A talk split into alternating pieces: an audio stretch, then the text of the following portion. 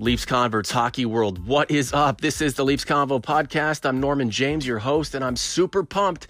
It is opening night for the Maple Leaf season, one that could go down in the history books as maybe their best ever.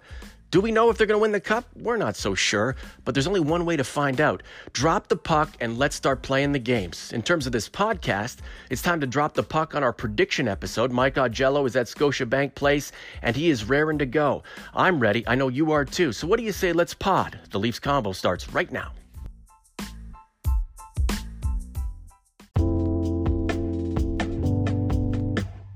And here he is, our man on the scene, the one we love so much, Mr. Michael P. Augello. Hello, sir. Good afternoon, Norman. How are you? Not too bad. I hear you're at Scotiabank Arena. There's something going on there tonight, apparently.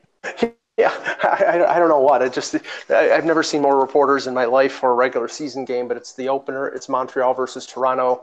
It's a Sportsnet game um, hockey day in Canada. So yeah, there's just a little things going on, you know. So you heard the coaches, the head coaches speak pre-game. Claude Julien for the Habs, Mike Babcock for the Maple Leafs. Anything interesting? Any revelations? Um, well, the interesting thing from Claude Julien is that uh, you know a couple of veteran players like Tomas Plekanec, who um, has you know played over 900 NHL games, uh, he was a healthy scratch, which as soon as I heard that, I, I thought to myself, well, this is a guy that the Leafs traded a second round pick for last year, and he can't even uh, make the lineup on a team that is not deep at center. And you know, it's just not a it, it's not a good visual for that trade. Let's just say. Uh, but Karl Alzner, who I think was second or third in the NHL in terms of consecutive games played, was a scratch was a healthy scratch. Um, so that was a little bit interesting for for Montreal. As for the Leafs, I mean, it's you know it's Tavares' first game. It's the anticipation of what is to come. You know, people are asking Auston Matthews and Tavares about uh, their you know the anticipation of winning a cup, the hype about this team winning a cup, and you know what that may portend. But I, you know, it's it's just it's the first game. It's one of 82, and I think Tavares actually kept it in pretty good perspective. He's like, you know, this game is important because it's the first one, but it's also one of 82. So you got to sort of have to keep that mentality. That shows the experience of John Tavares and what I think they went out and got in free agency. Yeah, John is a guy of few words, but he does his talking through his play. He leads by example.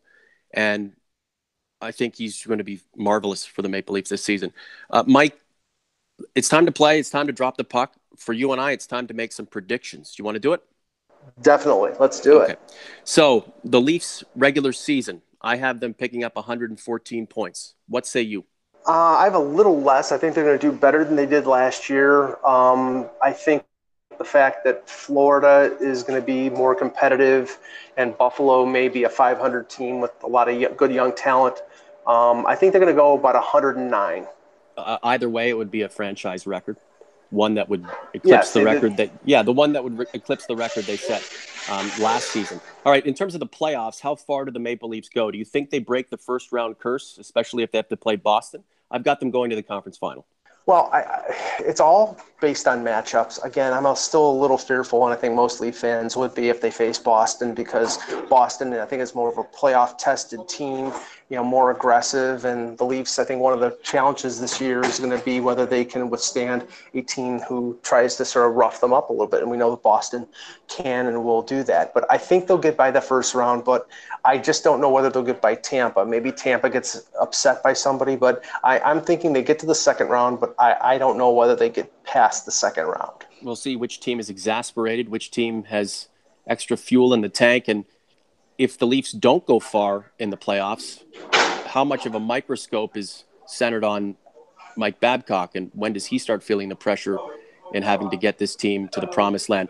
Um, do the Leafs have any major trophy winners this season? Uh, I think there's a possibility of Auston Matthews winning you know, something like the Rocket Richard, you know, in terms of most goals. But, you know, that would, I mean, if that happens, then open up the coffers uh, MLS and me because it'll cost you a lot to sign him. Interesting. Auston Matthews wants to be more of a Wayne Gretzky than a Mario Lemieux, right? He wants to pick up more assists. He says he does. We'll see yeah. how that turns out. How many goals does John Tavares get? I put out on Twitter 52. No one's matched me with that. That's pretty high, but you know, who knows? The expectations are, are, are great for him. And did he really realize his full potential on Long Island with those players? And maybe he can finally reach the potential that he's always had with uh, an all star group around him in Toronto. Well, with and I when you posted that on Twitter, my response was a, a little snippet video of uh, Roman Polak wearing number 46. That's why I said uh, th- that was a hint. So mm-hmm. I think he's going to score 46. I don't think he's going to score 50, but he'll get close. Does Auston Matthews pick up 100 points? Does he reach the century mark this season? No, I don't think so. I've got him at ni- 92. Yeah. I think he'll. I think he'll score more goals than he will assists. I know. I know he wants to be more of a playmaker and mm-hmm. have more assists, but I think he's a he's a goal scoring center, which is not a bad thing to to be. Who picks up more apples, Matthews or Marner? Marner. I've got Matthews at 59 because I'm going with what he's dedicated to, and that's picking up more assists than goals. But you seem to think he's going to, you know, follow his his blueprint from the last few seasons, and that would be okay too. Which defenseman has a better season, Morgan Rielly or Jake Gardiner? Morgan Rielly. How come? I think he's just a better all-around defenseman, and he's going to be the point man on the number one power play, which I think means he'll get more points. Gardiner will be on the second power play and won't get as many points, but he'll probably get more five on five. Does Jake Gardiner look like a new defenseman this season? It's a big one for him. He wants to make a ton more money, right? Does, does he look like he's take? Will he take a step from a maturation uh, perspective? Same old Jake. Wow. Really, I mean, I, I you know, I, I just have to say, it's like, I mean, you know, he is what he is. He's 28 going on 29. I'm not saying it's bad. He's an offensive defenseman who's challenged defensively. I don't see him all of a sudden morphing into Rod Langway. He's a he is an offensive defenseman who is average at best defensively. Tell us how you really feel. Uh, Freddie Andersen, how healthy does he stay and how good can he be? He better stay healthy or they're in deep trouble after the events of the last 48 hours with McElhinney and and uh, and Pickard going on waivers. Now I think they're going to end up getting one of them back because once one of those two players uh, gets placed on waivers by either Philadelphia or Carolina, the Leafs are first in line and they'll probably cl- reclaim them. But you know, I'm still skeptical about Garrett Sparks. I, I, I have to be, uh, you know, he's got to prove something to me that he can do what he did at the AHL level in the NHL. But I think right now, I think Freddie Andersen's probably going to start as many games as he did last year, and I don't think that was the plan. So I'm thinking 60 to 66 games. What's Sparks' attitude? What's his temperament? Is he a bit saucy? And you know, if he starts chirping post game about you know how he was brought in or if if he lets the world know how he feels, um, uncut, unedited, is that going to put him in a bad situation with the head coach? Uh, I think that his play will determine his standing with the head coach. The comments that uh, Babcock made after McElhinney and Pickard were placed on waivers were, you know, McElhinney has done great for us and Garrett Sparks has a history with the organization, and that's why Garrett Sparks was chosen. But the, but the thing is, is that he doesn't have a history with Babcock. Mm-hmm. So if he has two or three bad games, I think Babcock is going to start treating him like a uh, you know uh, American version of Jhonas Enroth. You know, he basically will mm-hmm. will he'll his mindset will be if you play well, you've got my confidence. Mm-hmm. If you don't, then next in line. And right now, there is nobody next in line unless it's Kasimir Kaskisuo, who's never played an NHL game. Who's the surprise player on this team? I think Tyler Ennis, actually. I think Tyler Ennis is going to, I mean, he'll benefit from Nylander holding out, and I think he'll do well with uh, with Matthews and Marleau. And then once Nylander comes back, which eventually he will, I think he's going to probably go down to maybe the third line with uh, Kadri and uh, Connor Brown and play a different role. But I still think he is, I mean, I, I saw him score 20 goals three times with uh, the Sabres. He's quick, he's still very skilled, and I think he's earned his spot in this team. And I think if he stays healthy, he can be a contributor. Do we see Jeremy Bracco not in the this NHL? Year. No, not not this year. No. Do we see Timothy Liljegren? Not this year. No. Unless there's a unless there's a a giant step forward, I think the the target for Liljegren is next year. Do the Maple Leafs trade for a defenseman? Yes, I hope so. Will it be earlier in the season or around the trade deadline? I think it'll be closer to the deadline. Okay. Um, Mike Babcock, does he stay cool throughout, or is he going to have some issues with the media?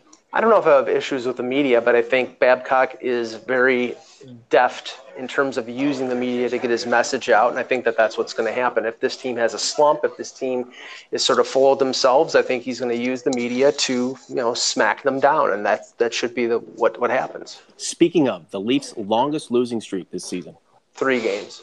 I have them at four. And what will be their longest winning streak? Nine games. I've got them at 10.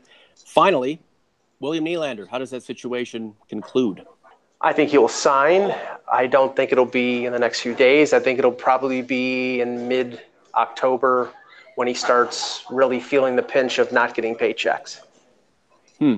Yeah, I think you're right, my friend. I think this is a situation that is being controlled by dad, and dad has to realize his career was okay, but it's come and gone. Let the kid find his own way and let him find his way with the Maple Leafs, win a few cups uh, in the process. Michael, great stuff as always. Enjoy the game tonight. We'll talk to you soon. Thanks, Norman.